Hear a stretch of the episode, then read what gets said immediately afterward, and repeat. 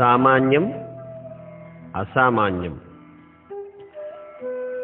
ప్రతి అద్భుతం ఆవిష్కరింపబడే విధం అతి సామాన్యం. ప్రతి సామాన్యం నిజానికి అనన్య సామాన్యం. అద్భుతమైన విషయాలు అతి సామాన్యమైనవిగా అనిపిస్తూ ఉంటాయి. కారణం తెలుసా? అద్భుతాలన్నీ ఎంతో మామూలుగా జరుగుతూ ఉంటాయి.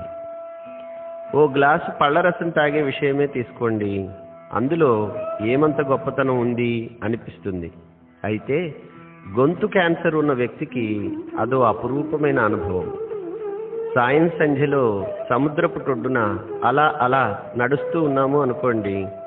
అందులో పెద్ద విశేషం ఏముంది?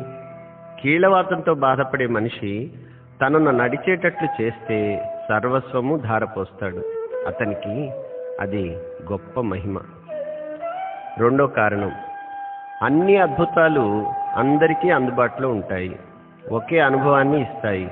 అందుకే వాటిని పెద్దగా పట్టించుకోము గొప్పగా గుర్తు పెట్టుకోము. నేను ఉదయాన్నే నిద్రలేస్తాను మా పక్కింటి ఆసామి కూడా అంతే. నాకు రెండు కళ్ళు ఉన్నాయి ఆయనకి ఉన్నాయి. వింత ఏముంది? అనిపిస్తుంది. ఇక మూడో కారణం ఎన్నో పనులు ఎల్లవేళలా నిరంతరం జరుగుతూ ఉంటాయి. కాబట్టి అద్భుతాలుగా గుర్తించలేకపోతున్నాము. రోజు తింటున్నాము నిద్రిస్తున్నాము అనుక్షణము శ్వాసిస్తున్నాము. వీటిని చిన్న విషయాలుగా పొరపడుతున్నాము. అతి ముఖ్యమైన ఆఖరి కారణం ఈ అద్భుతాలు అప్రయత్నంగా అలవోకగా జరుగుతున్నాయి.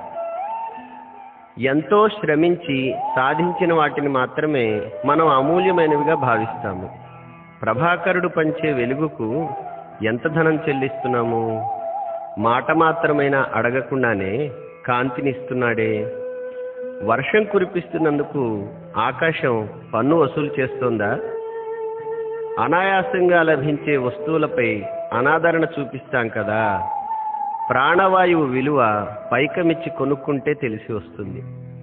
ఆసుపత్రిలో చేరిన వారెందరో ఆక్సిజన్ కోసం ఎంతో ఖర్చు చేస్తూ ఉంటారు.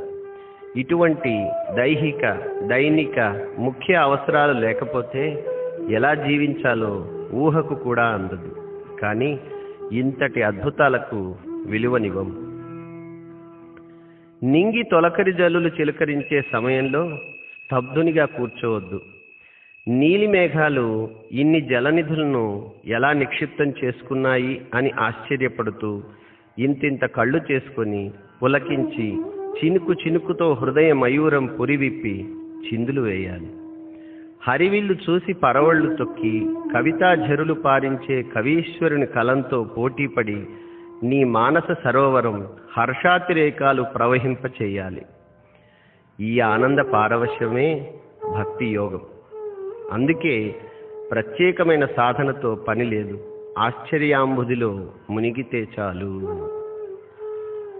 ఎక్కడో గగనమండలం నుండి జలరాశులు పయనించి వచ్చి నీ తోటను పలకరించి నీ ఇంటి ప్రాంగణాన లయబద్ధంగా ఆడుతున్న వైనాన్ని నీ బుద్ధి కుశలతతో పరిశీలించు. ప్రకృతి మేధోశక్తిని లోతుగా అధ్యయనం చేసి జేజేలు పలుకు. విజ్ఞాన శాస్త్రం ఎలా పెంపొందుతుంది? అవధి లేని జిజ్ఞాస అంతులేని ఆశ్చర్యము నిరంతర పరిశోధన. జ్ఞానము అంటే ఇదే కదా? మరి ఇది జ్ఞానయోగం కాదా? అమాయకమైన పసిపాప మాదిరిగా ఆశ్చర్యపడుతూ అద్భుత రసావిష్కరణ చేయాలి. ఎండ తీవ్రతకు సముద్రపు నీరు ఆవిరిగా మారి మేఘమై వర్షించడం ఒక్కసారిగా కాక అంచెలంచెలుగా జలధారలు కురియడము వాన వెలిసి తిరిగి ఎండ కాయడం ఎక్కడి మబ్బులు అక్కడ మాయం కావడం అద్భుతంగా లేదు. తల్లి తన బిడ్డకు పాలిచ్చినట్లు ప్రకృతి వర్షించి మనను పోషిస్తున్నది. జ్ఞానంతో ఋతుచక్రం పరికించి పరవశించడమే కదా జ్ఞానయోగం.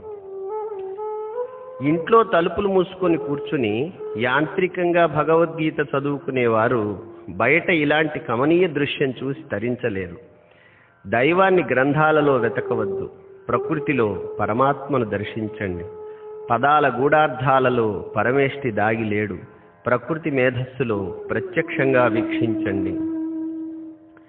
మనకు ఎంతో అవసరమైన వర్షాన్ని భగవంతుడి అంతులేని ప్రేమ ప్రసాదంగా భావించి హర్షాతిరేకంతో ఆలింగనం చేసుకోవటం భక్తి యోగం వర్షాన్ని కురిపించడంలో పరమాత్మ ప్రదర్శించిన ప్రతిభను వైజ్ఞానిక మేధస్సును పరిశీలించి అవగాహన చేసుకోవటం జ్ఞానయోగం.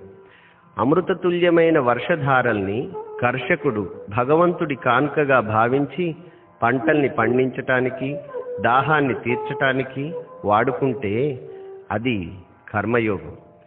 ఈ విధంగా గీతా జ్ఞానం నిత్య జీవితంలో అనుభవైక వేద్యం కావాలి.